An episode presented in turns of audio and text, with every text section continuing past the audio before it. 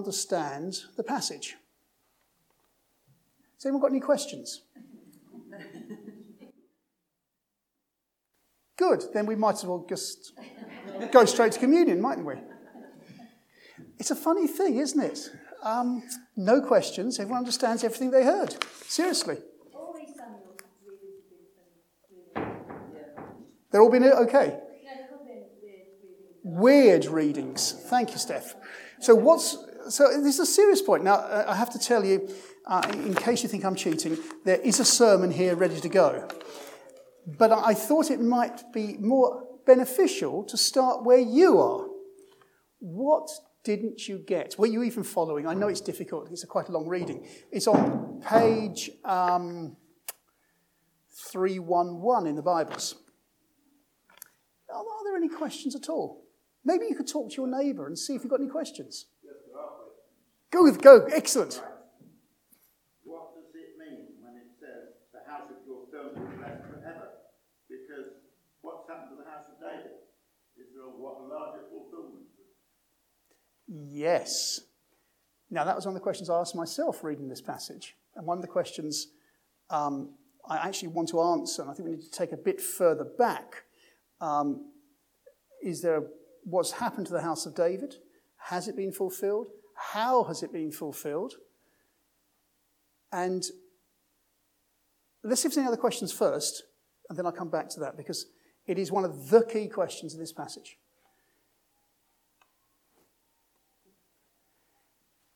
Anyone else? Because our aim is to study Scripture, isn't it? And to learn from it. Now, I'm not going to push this for very long, but I just...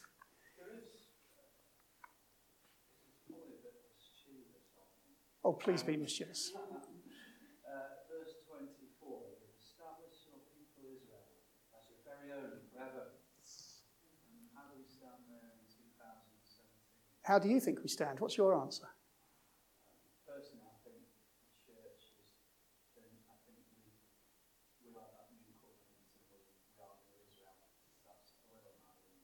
I'm not sure it's naive. Anyone like to disagree with that?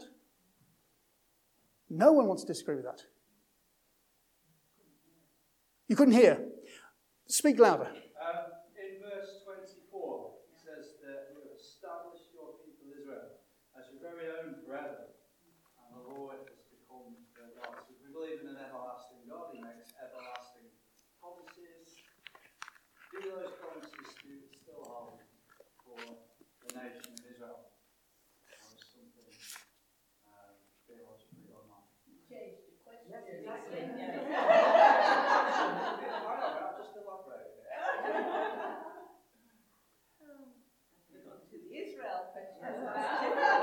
it. We are on to the Israel question. Correct. We are. This passage opens up the Israel question. It opens up the house of David question.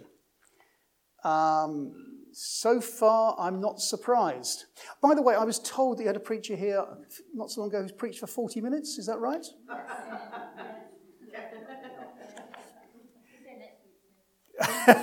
Excellent. Okay. Yeah, just point at the clock, everyone. So, if there are more questions that come up, wave a hand or shout out, because I honestly, especially with a smaller congregation, I think it's really important that I and we together try and answer the questions that you have and not the questions that you don't have. However important I might think those questions are, it's more important to answer your questions. I asked Andy when he asked me to do this tonight for that first song by Chris Tomlin, Forever. Well, there you go. And I've had the same thought, so there we are. Excellent. It must be God or something. Forever. If you look through that passage, that's coming back to both of your questions, but starting at that one point. Forever occurs a lot in this passage. A lot. I actually run off a copy of the passage and underline the word forever, because it just seemed to be coming up so much. I'm going to shoot the ice cream van soon, but never mind. Yes. Good old Sue in the ice cream van there. Forever is a very, very long time. Forever goes beyond our lifetime, however long we make it. Forever goes beyond recorded history. Forever goes beyond geological history. Forever goes beyond the Big Bang.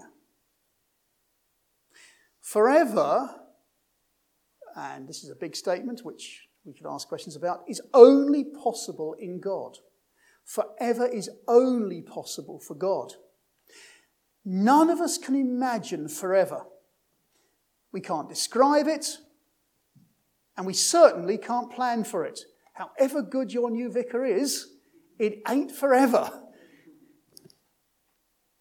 Forever we can only accept. Forever of necessity is of God. I made it 6 times the word forever in that passage. I may have missed one, but it doesn't matter in one sense. It's a lot. And if you look at the verses preceding it, and this is one reason I asked you, only one of the reasons I asked you to look at your Bible, you'll see it's there more. Now, this is a passage rooted in historical reality. This is about the King David, the prophet Nathan, who's I'll come on to in a minute. It's about Jerusalem. It's about Israel, and so on. It's about a certain time. And yet it is about forever. The forever of God enters into the ordinary history of a certain kingdom, a certain place, a certain man, and so on. So it's about the creator of the universe. It's about God.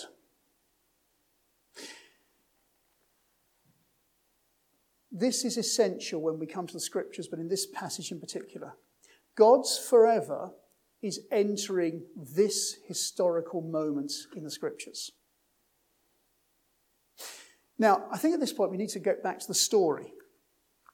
And if you look at the beginning of chapter 7, if you've got it there open, you'll see that the story begins with the prophet Nathan coming to the King David and telling him that he agrees that it's a good idea to build a house, a temple, we'll come back to the word house in a minute, a temple in Jerusalem where you can put the Ark of the Covenant and all the other things that have come with the tent through the desert when the Israelites escaped from Egypt.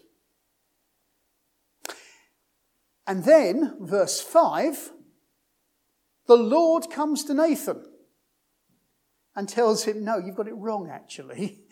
Terribly sorry. Well, he doesn't say terribly sorry. He says, sort yourself out and listen to me. Tell David the exact opposite of what you've advised him. So Nathan here is acting as a political advisor, but he's also a prophet. And by the by, that shows something about Christian ministry, how important it is to listen to the Lord and say, excuse me, I got it wrong. I think God's actually telling me the exact opposite of what I just told you, and I'm prepared to admit to that. And he says no, not to build the house. He gives God's word. It's when David is dead, his son will build his house, and God will establish his kingdom and the house of David. And in this, both the temple and the kingdom, with David's throne, will be established forever. And then it goes on in verse 8 in this marvellous prayer that David prays of worship and thanksgiving to God. Is this your usual way of dealing with man, O sovereign God? He asks. How great you are. And then in the praise, he gives us another forever. That God has redeemed a people for himself, Israel, forever. And all this is so that God's name will be great forever, because he keeps his promises forever.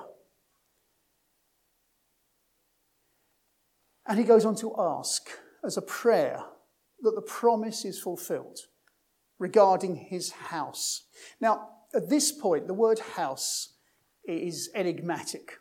It could mean the family, the line of David, or it could mean a building, the temple of God. And as we've seen, it certainly started as meaning the temple, but has run on to mean the family as well. And so David's prayer, I think, again, like all our prayers should be, are rooted in the promises of God that are forever. Now, this is preamble to answer your two questions in just a moment. How do those promises, these particular promises now, apply to us today, here, in this church, in Preston, or indeed anywhere? And this is a bit of theology I think we need to take seriously in everything to do with the Old Testament.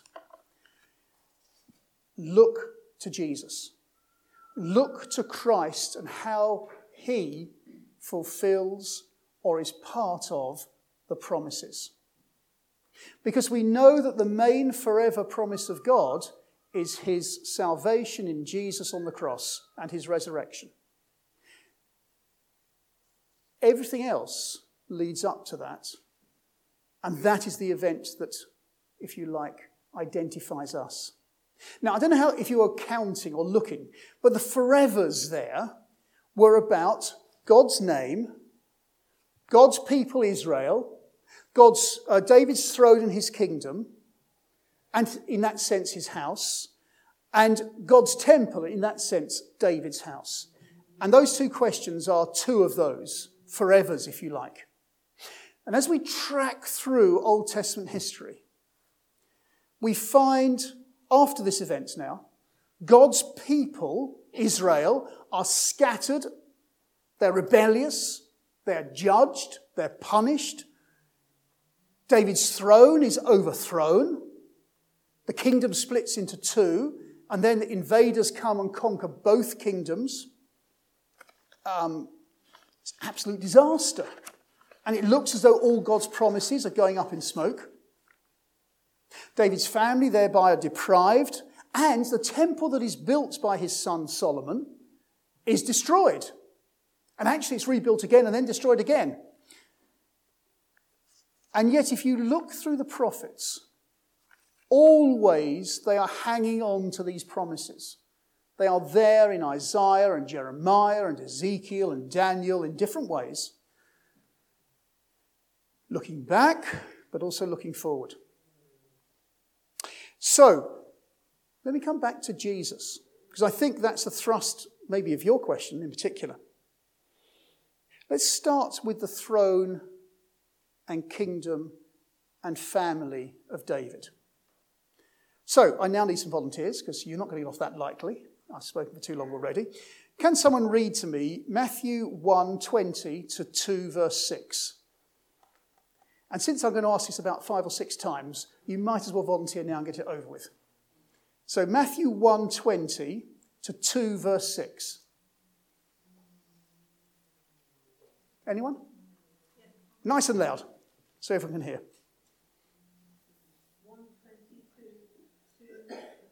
1 verse 20 to chapter 2 verse 6. It's the Christmas reading. But after he had considered this, an angel of the Lord appeared to him in a dream and said, Joseph, son of David, do not be afraid to take Mary home as your wife, because what is conceived in her is from the Holy Spirit. She will give birth to a son, and you are to give him the name Jesus, because he will save his people from their sins. All this took place to fulfill what the Lord had said through the prophet. The virgin will conceive and give birth to a son, and they will call him Emmanuel, which means God with us. When Joseph woke up, he did what the angel of the Lord had commanded him, and took Mary home as his wife. But he did not consummate their marriage until she gave birth to a son, and he gave him the name Jesus. After Jesus was born in Bethlehem in Judea, during the time of King Herod, Magi from the east came to Jerusalem and asked, "Where is the one who has been born, King of the Jews? We saw his star when it rose and have come to worship him." When King Herod heard this, he was disturbed, and all Jerusalem with him. When he had called together all the people's chief priests and teachers of the law, he asked them where the Messiah was to be born. "In Bethlehem in Judea," they replied, "for this is what the prophet has written. But you, Bethlehem, in the land of Judah, are by no means least among the rulers of Judah, for out of you will come a ruler who will shepherd my people Israel." Thank you. Now, that is a very familiar Christmas reading. You can see that Matthew is drawing on the prophets, and he's saying, for those with ears to hear, that the house and throne and kingdom of David is forever. And you read through the rest of the Gospels, it's all about kingdom, kingdom, kingdom, kingdom, kingdom. Jesus is the one who is fulfilling that forever promise. He is the king. It is a messianic promise that we have in David from Nathan. It is ultimately about Jesus. He is the ultimate descendant of David, who is forever, who is eternal, who is God with us. Now, I can unpack that further, and I'm sure you can as well. There's more to be said, so I'm going to move on unless there's any questions. Is that? It's just so clear from the Gospels.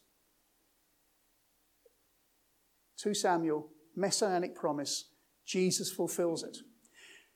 Because Jesus fulfills that one, maybe that's a hint for the others. So let's look at the next one, about Jesus fulfilling about the house, as it were, temple of David, that first temple. So, for that, one of my favourite passages in the New Testament, John 2, 13 to 22. John 2, 13 to 22. Don't worry, some of these verses will get shorter later, but this was a bit longer. It's a very important passage to understand, for you want to understand about what Jesus was doing. Go on then, Liz, nice and loud. Glasses first, yes. John 2, 13 to 22. "Now when it was almost time for the Jewish Passover, Jesus went up to Jerusalem. In the temple courts he found people selling cattle, sheep and doves, and others sitting at tables exchanging money. So he made a whip out of cords and drove all from the temple courts, both sheep and cattle. He scattered the coins of the money changers and overturned their tables. To those who sold doves he said, 'Get these out of here. Stop turning my father's house into a market.' His disciples remembered that it is written, 'Zeal for your house will consume me.' The Jews then responded to him, 'What sign can you show us to prove your authority to do all this?' Jesus answered them, 'Destroy this temple and I will raise it again in 3 days.' They replied, 'It has taken 46 years to build this temple, and you are going to raise it in 3 days.' But the temple he had spoken of was his body. After he was raised from the dead, his disciples recalled what he had said. Then they believed the scripture and the words that Jesus had spoken."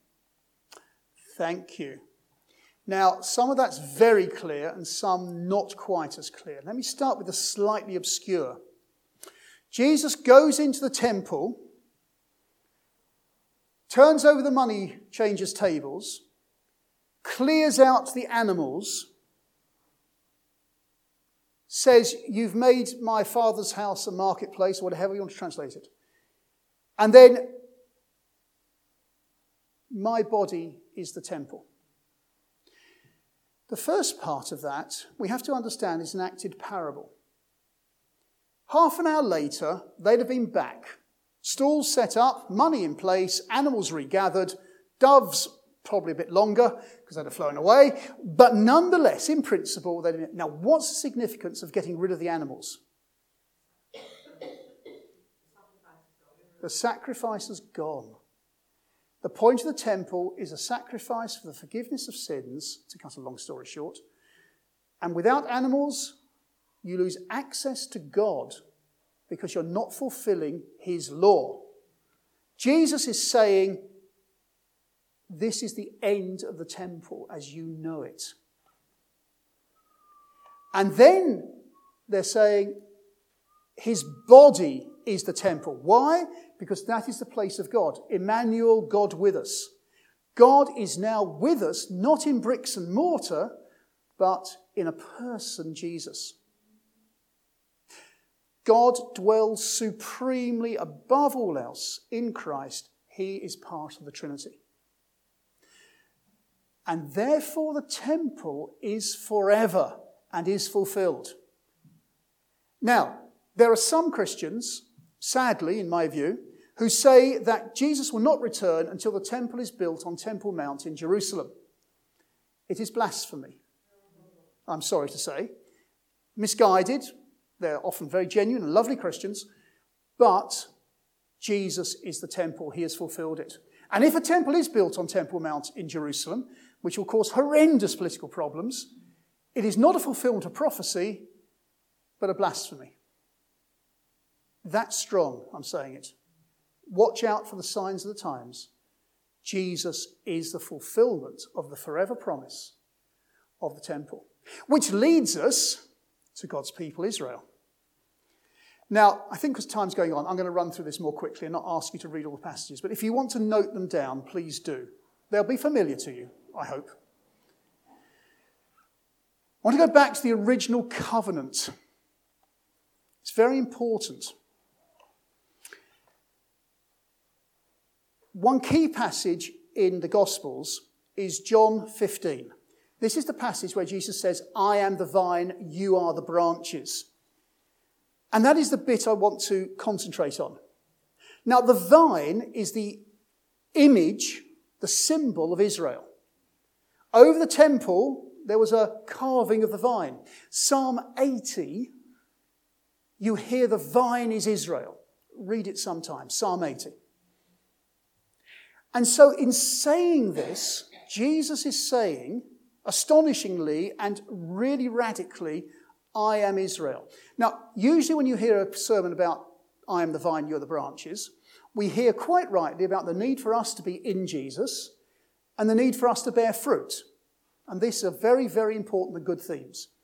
But at this point, what would have hit the disciples hardest is him saying, I am the vine. He also appoints 12 apostles and says that they will judge the 12 tribes of Israel. Now, this also is radical. He also says in different places, for example, some of you are going to be cut off. When he's talking about the scribes and the Pharisees, you are a whitewashed sepulchre. Incredibly insulting. What is Jesus doing at this point? Well, what he is doing is what prophets do in the Old Testament, except this is the ultimate example. He is reforming Israel. He is taking a remnant of Israel, Jewish, mark you. This is not what you might have heard called replacement theology. A remnant of Israel and forming a new Israel around it. And then allowing Gentiles like us, I guess most of us, to be joined in as equal members. That is what he is doing because of renegade Israel. He's doing what Elijah did. He's doing what Moses did. Romans 4:13. Abraham's children are those whose righteousness is through faith. This is standard evangelical theology, but it matters. Not by birth, but by faith. You must be born again, says Jesus to Nicodemus, if you want the Spirit.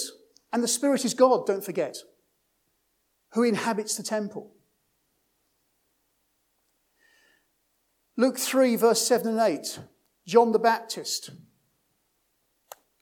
God can make these stones children of Abraham. Do not think you are children of Abraham just through birth. And so it kind of turns full circle.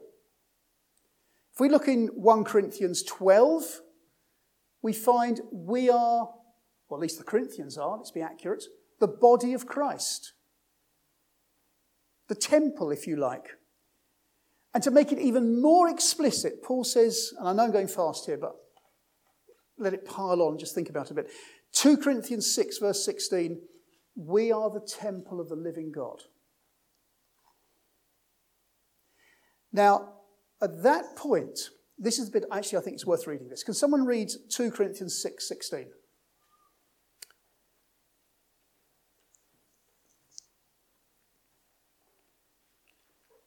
Because in terms of our passage from Samuel, this is a really special passage. Paul now drawing out the teaching of Jesus and applying it to these young churches. Anyone? Thanks, Steph.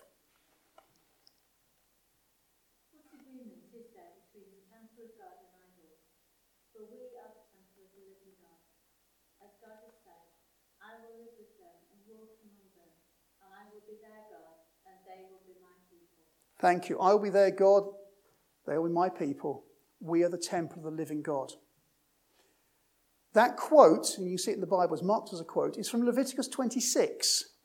And it's part of the original covenant of God calling his people Israel to follow him into the promised land, which they will then inhabit.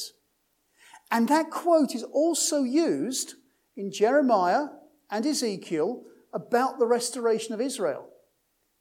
And Paul, the Pharisee, the scholar, takes this and says, it's you, Corinthians. You are the temple. You are the body. You are the people of God, the living God. So I want to end with an application, because this has all been theoretical in a way. He's all been trying to pull out what was the forevers in 2 Samuel. And it's this. The church in Corinth was a motley crew. You read about them, read what Paul says about them. We can't always understand everything he said because it was so difficult that it doesn't work anymore for us. We can't get all of it. What we do know is they were doing all kinds of wrong things. And yet, they are the body of Christ, the temple of the living God, the fulfillment of the covenant promises of God forever. And so are we. Now, this is the really astonishing thing. God has placed all his eggs in one basket, and it's called us. Frankly, he must be mad as I look out here. It's crazy. Who are we? I know I haven't got the whole church in front of me. I know there's more in the mornings. But nonetheless, who are we to be the vehicle of God, the place where he dwells, the temple itself, the body, the way in which he is displayed? Have I answered your question about Israel, by the way? Oh, yeah. Okay, cool. Yes, there's a global aspect to this. Of course there is. But there is also a local aspect. He was talking to Corinth, Paul. Jesus was talking to his disciples. So no doubt you've messed up as a church. The church I came from messed up as well. Of course it did. No doubt there'll be some regrets. But look at Scripture and look at God. Here, right here and now, is the kingdom of David forever. Right here and now, the king is reigning, if you are faithful. Right here and now, I'm looking at God's people, God's temple, a living temple. And right here and now, God's purposes will be worked out through us, with forever consequences. It's the most amazing privilege and one of the most scary things once we get our heads around it. You are his forever plan. You are the gathering of his people. Now, we call this church, but church does come in different formats. But don't misunderstand, it's not radio, it's not internet, it's not preachers, however good, it's not church schools, however wonderful. But it is this gathering of his people in a certain place to worship him. The joy is, he's given you a new vicar. Isn't that fun? It's a new start for the church on a long path. What is his vision, particular vision for you? How is he going to work that out? That's going to be really exciting. But never misunderstand, you have a huge privilege and a huge duty.